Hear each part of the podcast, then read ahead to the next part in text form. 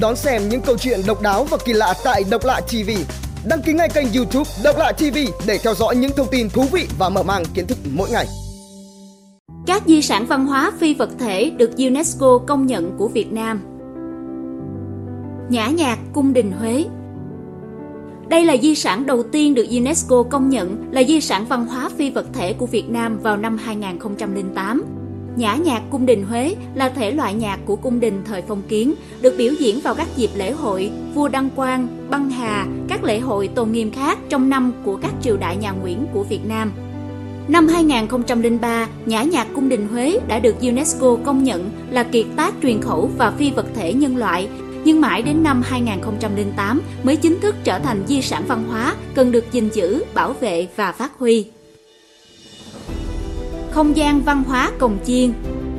Không gian văn hóa Cồng Chiêng Tây Nguyên được UNESCO công nhận là kiệt tác truyền khẩu và phi vật thể nhân loại vào ngày 15 tháng 11 năm 2005. Cũng trong năm 2008, không gian văn hóa Cồng Chiêng được UNESCO công nhận là di sản văn hóa phi vật thể của thế giới. Sau Nhã nhạc cung đình Huế, đây là di sản thứ hai của Việt Nam được nhận hai danh hiệu này. Không gian văn hóa Cồng Chiêng Tây Nguyên bao gồm các yếu tố bộ phận sau: Cồng Chiêng, các bản nhạc tấu bằng cồng chiêng, những người chơi cồng chiêng, các lễ hội có sử dụng cồng chiêng, lễ mừng lúa mới, lễ cúng bến nước, những địa điểm tổ chức các lễ hội đó: nhà dài, nhà rông, rẫy, bến nước, nhà mồ, các khu rừng cạnh các buôn làng Tây Nguyên. Không gian văn hóa Cồng Chiêng Tây Nguyên trải rộng suốt 5 tỉnh, Kon Tum, Gia Lai, Đắk Lắk, Đắk Nông và Lâm Đồng. Chủ nhân của di sản văn hóa quý giá và đặc sắc này là 17 dân tộc thiểu. Hiện tại, ở Tây Nguyên, lễ hội Cồng Chiêng được tổ chức hàng năm để gìn giữ và phát huy một cách tốt nhất giá trị của di sản này. Dân ca Quan họ. Dân ca Quan họ là một trong số những làn điệu dân ca phổ biến của vùng châu thổ sông Hồng ở miền Bắc nước ta.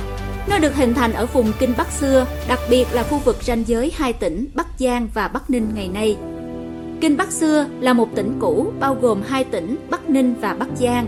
Tuy nhiên hiện nay, người ta nhắc đến Quan họ Bắc Ninh nhiều hơn là ở Bắc Giang. Dân ca Quan họ đã được công nhận là di sản văn hóa phi vật thể đại diện của nhân loại vào năm 2009 sau Nhã nhạc cung đình Huế và không gian văn hóa Cồng Chiêng Tây Nguyên. Quan họ nổi bật bởi thể hiện được cái tình của người hát. Các làn điệu quan họ thường gắn liền với các liền anh, liền chị, tiêu biểu như các bài Hừ La, La Rằng, Tình Tang, Bạn Kim Lan, Cái Ả, Cây Gạo. Trang phục của các liền anh, liền chị cũng khá đặc biệt và mang đậm bản sắc dân tộc Việt. Liền anh mặc áo dài năm thân, cổ đứng, có lá sen, viền tà, gấu to, dài tới quá đầu gối. Trong khi hình ảnh của liền chị lại gắn liền với áo mớ ba, mớ bảy, nghĩa là liền chị có thể mặc 3 áo dài lồng vào nhau, mớ 3, hoặc 7 áo dài lồng vào nhau, mớ 7, cùng chiếc nón quai thao. Quan họ còn gắn với lối ứng xử chân tình, khéo léo là làn điệu mời nước, mời trầu, thật chân tình, nồng thắm. Ca trù. Ca trù là một loại hình diễn xướng bằng âm dai rất thịnh hành tại khu vực Bắc Bộ và Bắc Trung Bộ Việt Nam. Năm 2009, ca trù đã được công nhận là di sản phi vật thể cần bảo vệ khẩn cấp. Khác với quan họ, ca trù là dạng nghệ thuật biểu diễn dùng nhiều thể văn chương như thể phú, thể truyện, thể ngâm, nhưng thể văn chương phổ biến nhất là hát nói. Một câu hát ca trù cần có 3 phần chính. Đầu tiên, đào hay ca nương, sử dụng bộ phách, gõ lấy nhịp. Tiếp theo, kép chơi đàn đáy, phụ họa theo tiếng hát. Cuối cùng, quan viên đánh trống chầu, chấm câu và biểu lộ chỗ đắc ý bằng tiếng trống. Đến nay, ca trù bị mai một nhiều, giới trẻ dường như đang quay lưng một cách hoàn toàn với loại hình này. Hội Gióng tại đền Phù Đổng và đền Sóc, Hà Nội. Hội Gióng hàng năm được tổ chức ở nhiều nơi thuộc Hà Nội để tưởng nhớ anh hùng Thánh Gióng, hình tượng bất tử trong lòng người dân Việt. Sau ca trù, năm 2010, Hội Gióng tại đền Phù Đổng và đền Sóc vinh dự được UNESCO công nhận là di sản văn hóa phi vật thể đại diện cho nhân loại. Hội Gióng Phù Đổng chính thống được tổ chức hàng năm vào 2 ngày, mùng 8 và mùng 9 tháng 4 âm lịch tại xã Phù Đổng, huyện Gia Lâm, thành phố Hà Nội, nơi sinh ra người anh hùng huyền thoại Phù Đổng Thiên Vương. Trong lễ hội, người ta mô phỏng rõ một cách sinh động và khoa học diễn biến các trận đấu của Thánh Gióng và nhân dân Văn Lang với giặc Ân. Đây là lễ hội có giá trị văn hóa, lịch sử, giá trị giáo dục lớn đối với thế hệ trẻ.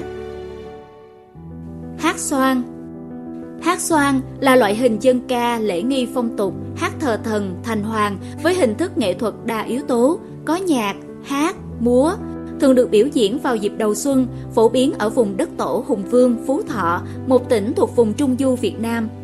Ngày 24 tháng 11 năm 2011, hồ sơ Hát xoan Phú Thọ của Việt Nam đã được UNESCO công nhận là di sản văn hóa phi vật thể của nhân loại. Các phường hát xoan thường diễn xướng vào mùa xuân tại các đình, miếu làng. Đến mùng 5 Tết thường hát ở hội đền Hùng. Hiện nay, tỉnh Phú Thọ đang ra sức gìn giữ di sản văn hóa này bằng cách mở các lớp học dạy hát xoan, tôn tạo lại các di tích miếu, đình, nơi hát xoan được tổ chức. Tín ngưỡng thờ cúng Hùng Vương. Tín ngưỡng thờ cúng Hùng Vương là một loại hình tín ngưỡng dân gian được lưu truyền lâu đời ở Việt Nam, mà trọng tâm là tỉnh Phú Thọ được UNESCO công nhận là di sản văn hóa vào năm 2012. Đây là biểu trưng của lòng thành kính, sự biết ơn, tri ân công đức các vua hùng là những người có công dựng nước Văn Lang. Cho đến nay, tín ngưỡng thờ cúng Hùng Vương là di sản duy nhất ở loại hình tín ngưỡng của Việt Nam được UNESCO vinh danh. Đờn ca tài tử Nam Bộ. Đờn ca tài tử Nam Bộ là một dòng nhạc dân tộc của Việt Nam đã được UNESCO công nhận là di sản văn hóa phi vật thể và là một danh hiệu UNESCO ở Việt Nam vào năm 2013. Đây là loại hình nghệ thuật dân gian đặc trưng của vùng Nam Bộ do chính những người lao động ca hát sau khi làm việc mệt mỏi. Không giống như các loại hình kể trên, những người tham gia đờn ca tài tử phần nhiều là bạn bè, chòm xóm với nhau. Họ tập trung lại để cùng chia sẻ thú vui tao nhã nên thường không câu nệ về trang phục. Đờn ca tài tử gắn liền với 5 loại nhạc cụ: đàn tranh, đàn tỳ bà, đàn kìm, đàn cò và đàn tam, phụ họa thêm là tiếng sáo, thường là 6-7 lỗ. Dân ca ví dặm Nghệ Tĩnh.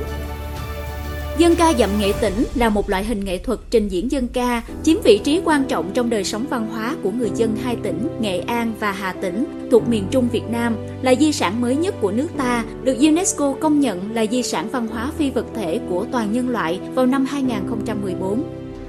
Lời ca ví dặm thường gắn với những đạo lý ở đời như lòng hiếu thảo với mẹ cha, nghĩa vợ chồng thủy chung hay những bản tính tốt đẹp của con người như thật thà. Vì vậy, ví dặm có tính giáo dục rất cao. Hát ví thường là hát tự do, không có tiết tấu từng khung nhịp. Người hát có thể co giãn một cách ngẫu hứng. Ví thuộc thể ngâm vĩnh bằng phương pháp phổ thơ dân tộc. Dặm là thể hát nói bằng thơ ngụ ngôn, thơ về 5 chữ. Nói cách khác thì dặm là thơ ngụ ngôn về nhật trình được tuyền luật hóa. Khác với ví, dặm là thể hát có tiết tấu rõ ràng, có phách mạnh, phách nhẹ, có nhịp nội, nhịp ngoại. Dặm rất giàu tính tự sự, trữ tình, kể lễ khuyên răn, phân trần bày giải. Cũng có loại dặm dí dỏm, khôi hài, châm biếm, trào lộng và có cả dặm trữ tình, giao duyên. Từ khoa học.tv, Độc Lạ TV tổng hợp và đưa tin.